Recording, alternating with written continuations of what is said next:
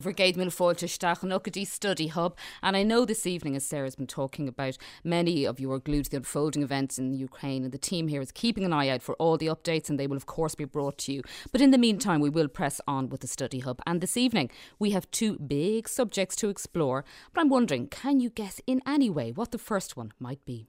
Math is a wonderful thing. Math is a really cool thing. So get off your act, let's do some math. Math, math, math, math, math. There you go. Maths paper one for ordinary level is up tonight. Agus an sin béimiidir dúrúisteach mar popper hain sa gailgan this evening, focusing on maths and Irish paper one. That's the one the listening comprehension and the essay, where you get to use every phrase and every old shanuckle you can come up with to show off with them. So Jan Kuplanome will be joined by Ethna Coyne from Presentation College Athenry in Galway. So get your question into us now. You can text us at 51551. But we begin this evening with maths paper one, one of the so-called big beasts of the leaving sir, but it doesn't have to be that way for you. And this year, you've been given even more choice with fewer questions to do at ordinary level. And we're joined now by our old friend from last year's study hub, Jean Kelly from the Institute of Education on Leeson Street in Dublin. Jean, you're very welcome back to Study Hub. Oh, thanks very much, Evelyn. How are you doing? I'm great. Well, look, let's get straight Good. into this, and we'll start there with Maths Ordinary Paper One. Uh, can I just say that I'm waiting for your first mention of the logbook because if I remember correctly, last year it used uh, we'd go about two minutes, and the it's next the thing, crowd favorite, yeah, right, you'd be yeah. mentioning the logbook. So I'll be waiting for the logbook to make an appearance. but uh, let's take that overview first of Paper One and what has changed from last year because this is the big point we're making this year on Study Hub. A lot of amendments have been made to help the students, really. Um, so we're just going to try and highlight those for students. So, in the case of paper one, talk us through a little bit of the overview of that paper, the structure of it.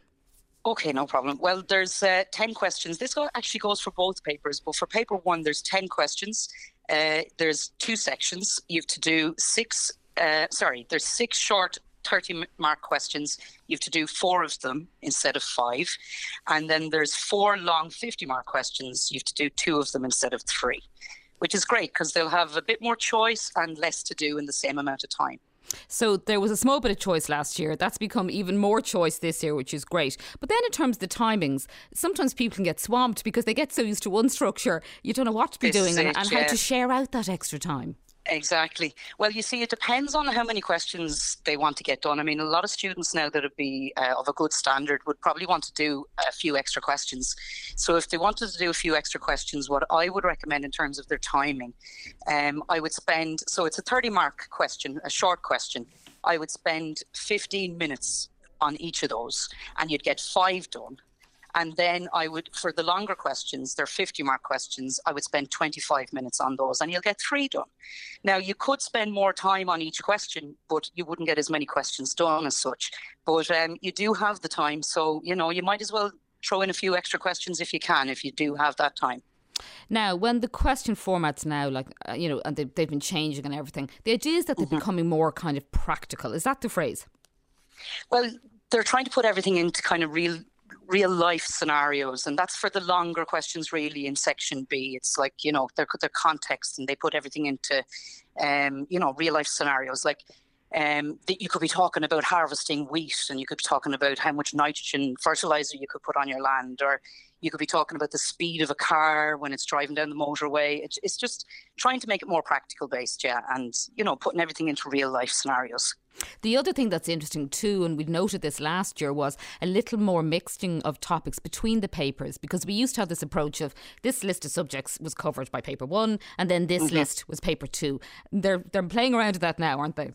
They are, and they don't want it to be as predictable as it used to be. Because I remember in my time, you could go in and, and question one was always financial maths, question two and three were always algebra. Yeah. So you knew exactly what was coming up. But nowadays, they're like you could be studying for paper two, thinking that it's on on Monday morning, or Monday afternoon, or Monday morning, and something from paper two could come up on Friday, uh, Yeah. the previous Friday on paper one. So like you could have area and volume mixing in. You could have even financial maths from paper one mixing in with paper two on the Monday. So you really need to be ready for you know all eventualities. They they're definitely mixing topics together, and that's why like when students say to me, "Can I leave topics out now, seeing as I have more time or extra choice or whatever?"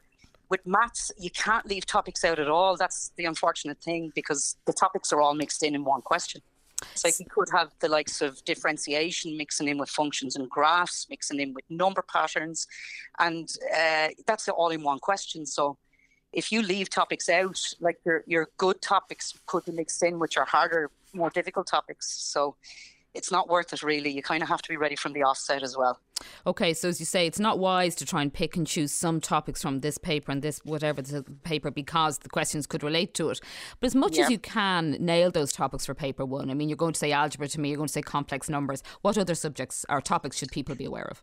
Uh, on paper one, you've got algebra.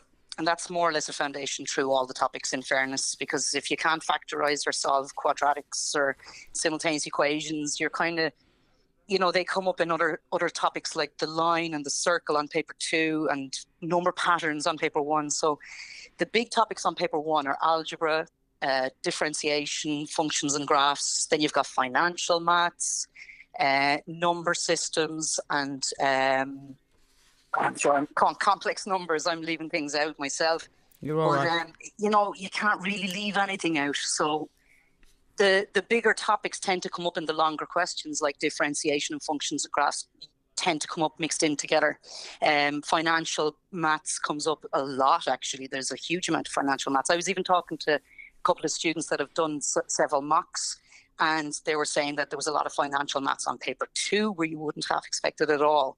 So they're big chunky topics, all right, and they tend to come up throughout the course and throughout the questions on both papers. Now, I am going to mention your favourite thing, the logbooks. How important yeah. are the log tables, you know, in using them, not just to create your answers, but to be part of your actual written answer? I believe I've always said it to students just put down a formula at the start of every question and make sure you refer back to the question. So if I said, uh, find the equation of a line formula for paper two, let's say, and go to page 18 in the log tables, throw that formula down straight away. Then you need a slope to get there, so you're going to have to throw down the formula for slope it's just if you keep if you keep writing down your formula, you'll keep reverting back to what you need in that particular formula for that particular question. So it's always a good, and it's always for to get marks as well. You pick up marks every time you put down a formula. So it's a good idea. It's good practice, good technique. So even though the formula is there, and I remember you saying this to me before, like so many of the answers mm. are in the logbook, stick them down, have them there, and they also Absolutely. help you get those points because there's always that discussion about maths that you should show the work. Show everything even if you think you're not showing, like just keep writing, keep showing everything. Don't leave anything blank, and you can use all the rough work paper you can. Keep writing. That's my advice. If you leave things blank, you can't pick up marks. And you mentioned the mocks, and now that a lot of students will have done them and have either got mm-hmm. the results or they're waiting for them, what way should they use the mocks to kind of help them focus on their study? Because I'm kind of aware we're kind of into the, the last run for most now. Most will yeah. have done the mocks, so they're really mm-hmm. looking to, forward to June at this point. What is your sense of, you know, if somebody's kind of really a little bit overwhelmed by, by preparing for maths paper one, what, what what's the best, most efficient use of their time? I think in terms of the mocks, just starting there, the mocks are really just to help you with your timing for because you've, you've 25% of students this year that haven't actually sat a state exam. So it's good for them to make sure that they sit down in the in the long term now you're talking two and a half hours for this paper.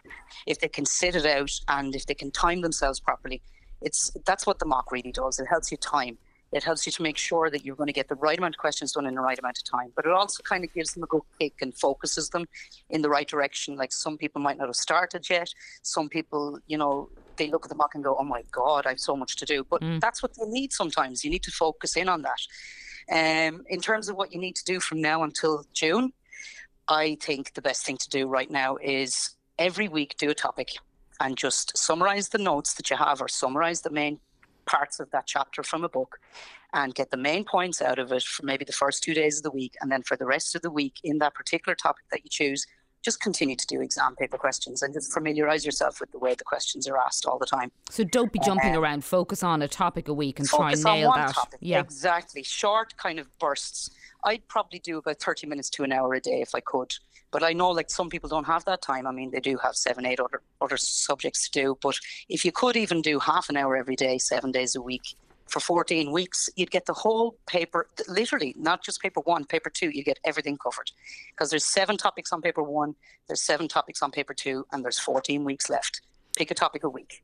Okay, thank you so much, Jean Kelly. Not at all. Not so at all. Earlier this week in episode one of the Study Hub, um, available to download now, we talked to friends we'd made during Study Hub Series 1 last year when we got in touch with friends of the show, students who were doing their Leaving Cert and had YouTube or social media channels dedicated to following their year. So if you're doing that, we'd love to hear from you. But one of the people we got friendly with last year was Molly O'Brien, another student who we talked to. And we got back in touch with her just to see what she would like to say to you guys now that you're doing the Leaving Cert class this year. Hey, it's Molly O'Brien here. I went to Loreto Navan and I'm currently studying New Media Studies in IADT Dún Laoghaire. I'm delighted to be studying New Media Studies as it was my first choice.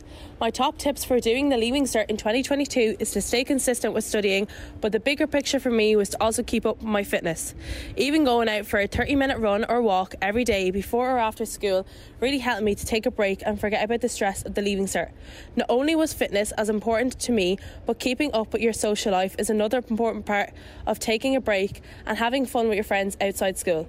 Yes, I agree, the Leaving Cert is important, but believe me, it's not absolutely everything in life. You'll always end up where you're supposed to be. Everything happens for a reason, and good luck to the class of Leaving Cert 2022. And our thanks to Molly O'Brien there. We wish her well with her studies. And she's right, you know, it's only an exam and it doesn't define you. But O'Reilly in ish, and we're on to uh, Póipéir Hain Gaeilge Irish Orals as well. And to get some top tips and a couple of hints, we are going to be talking to Sean Carroll, Lynn Aaron Glórsha, Ethna Coyne. Ethna teaches Gaeilge at Presentation College Athenry Galway, as well as being an oral Irish examiner for many years, which is great for us. And she joined us last year in the show, so we're delighted she's back with us. But first, to get your Gaeilge vocab rolling and to give you an insight into what the Irish oral or Scrúdú Béal is really like for some of you. Here's a clip from the fantastic short film Lip Service. Now, this was written and directed by Paul Mercier, and it stars the wonderful Sean McGinley as the examiner who is getting more and more exasperated as, how do we put it, at the contribution of some of the students coming in. So here we start with a student who clearly prepared questions around her holiday in the Gaeltacht, though I'm not sure how much it really helped her. Shaffi mé sa Gaeltacht riomh. Carótó. Hatan sé go mórlam.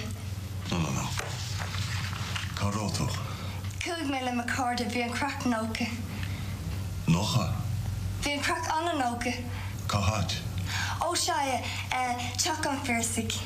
An sin cumar go dtí an disco agus dulmar lína lemoide. Agus uh, nuair a stopán disco hí tuairse orm so uh, hit mé a chola. An sin gúsigh mé go tuban. Agus an sin. Um, sorry, what was the question again? Oh, Ethna, my heart goes out to Sean McGinley in that film. You're going to join us this evening to give us some ideas of what students can do to prepare a little bit. Um, you might start by talking about the different components in the Scrúdú Béal, Ethna, for us. Okay, well, first of all, I'm sure students, hi Evelyn, sorry. Hi, um, first of all, students, I'm sure are aware of the importance of the Oral Irish. It's worth 240 marks, which is 40%. Um, so it's a, it's a huge part of the exam and very important, obviously. Um, it's taking place during the Easter holidays this year, which is a little bit different, but the format is exactly the same as other years. However, there will be external examiners in, so they won't be uh, examined by their, their teachers as was done last year. Um, there are four parts to the Scrúdú Cainte, uh, the Fáiltiú, Léamh na Filíochta, Sraith Pictiúr and Comhrá. Um, now, the Fáiltiú is worth five marks and one minute is dedicated to it. Five poems to prepare 35 marks. Uh, the Sraith Pictiúr is 80 and the Comhrá is worth 120. And I know that what you think is look, they start easily, as in you can give your personal details for that foil too, and it kind of settles the nerves a little bit. Um, other tips you have, like writing the exam number down on the paper, you can use that as a help, you say. Absolutely. But the Fáiltiú has uh, five little pieces of information anam dátabrethe each showlu and iver screw sometimes people might get a little bit flustered. So that's one thing they can do. For the Léamh na they can bring in their own script and put fáiriocht notes, phonetic notes on that. And just to use their panamshiha, their highlighter for highlighting séimhiú and urú and little things like that to make sure that their fáiriocht, their pronunciation and richim na kainsa uh, comes across well. And delivery is very important, not to be afraid to be dramatic dramatic as well and to have the right tone. For instance, Gavin is a very it's, it's uh, negative and despairing. So to be dramatic and engage in the right tone in your delivery there. Now, in terms of building up your confidence to get the Gaeilge flowing, particularly this cohort of students, you know, who missed a lot of kind of face-to-face school time over the while, what what is the best way to get you know get that vocab flowing? Do you think? It's just clochtú is máisteach really, Evelyn, you know, just keep practicing over and over again. There's no such thing as being excessive in this regard. Um, to go through your topics, it's not uh, it's not an assessment of your information on, you know, current affairs or anything like that. It sticks pretty much to um, accessible subject matter, for instance, your family or school. Um, then, depending on your ability, you could go into the education system, but your pastimes are always there as well. And it's up to you really to steer the interview. To do mind maps and to speak out loud is very important, to project your voice and to speak in front of a mirror or speak to whoever is at home if they have a couple focal, um, to go online, to listen to Raidió na Gaeltachta, to listen to TG Ceathair. All of those resources are there and they're free and they're very accessible. To work in pairs, to work in study groups, all of those, every little bit helps. But to think as now and, you know, tus might Latin Hydra and to Cunny Earth Marchent, keep going like that and to prepare yourself because you do really go into autopilot pilot if you have enough practice done. And one of the joys might be to go to see An Cailín Ciúin, which I was lucky enough to see last night, an absolutely beautiful movie as Gaeilge. And just to see Gaeilge in that way, I just think Absolutely, it'd be really encouraging for, for Leaving Cert students. Moving yeah. on then to paper one, Popper Hain, then the essay, of course, is a big focus of all this here that little piece of advice though because people can be worried sometimes that they're not going to understand a title that they're going to miss you know interpret a word what's your advice around that if somebody panics when they see the list of essays just to take your time. They have lots of, even though there aren't any changes in this paper now, they still have ample time to address the paper properly and uh, successfully. First of all, you have the closed Tishkins, and uh, I'd, I'd, suggest in that respect to look over the examinations.ie to look at the scripts of the um, the closed Tishkins there and just to look at what comes up uh, regularly. And there are patterns to be seen there. The essay, as you said, does unnecessarily create a lot of tension and stress for people, but a lot of those essay titles uh, have been pre prepared for the oral, you know, so mm-hmm. there are overlaps. The further and further on you go in the course, the more and more overlaps you see. So um, if you don't understand a title, though, my advice would be to steer clear of it and to assess the paper carefully and at length to make sure that you find something that you can relate to and that you have the necessary vocabulary for, because the uh, the marking scheme there is, eh, you know, it's five for steel, um, which basically means that you pick the right genre. Don't write short story for an essay title, for instance. Over is how much you relate to what you're actually being asked. Now, if you don't get your 15 marks there, even though it is only 15 marks, you're likely to lose your marks for the Crinne which is the full 80. So be very, very careful there. And there is a wide spectrum of choice on that paper. So make sure you pick something there you can suitably show and showcase all you've learned heretofore, you know. Now, I know everybody's handwriting is different, and certainly my handwriting in an exam hall was completely different to, you know, know, when I was writing a letter to Walia. But I know the advice, or sorry, what is your advice in terms of length of answers for people with the AISTE? Like, what is the kind of aim around that? Well, they say 600 words, but that said, you know, don't start counting words in it in a Leaving Cert exam. You know, roughly two pages, at least two pages, but two to three is the advice. Um, but you must have two pages because if you don't hit the two page at least target, then you're going to be marked under a different marking scheme. So that's important. Uh, but if you're going for a Z Sport option, for instance, you're going to have an introductory paragraph and you're going to have a closing paragraph. So that takes a little bit of the stress off people. Another thing to take into consideration there, Evelyn, as well, is sometimes people shy away from the Z Sport as an option. But if you have an AISTE prepared um, and a topic is to be seen in the Z Sport section, you can attempt the Z Sport option, uh, you lose at most five marks because you're not fulfilling the criteria of steel, but you have it for Crinus and over. And just really quickly, finally, I know you want to emphasise look, you've been studying this subject for 14 years. Now's your time to show off, enjoy it.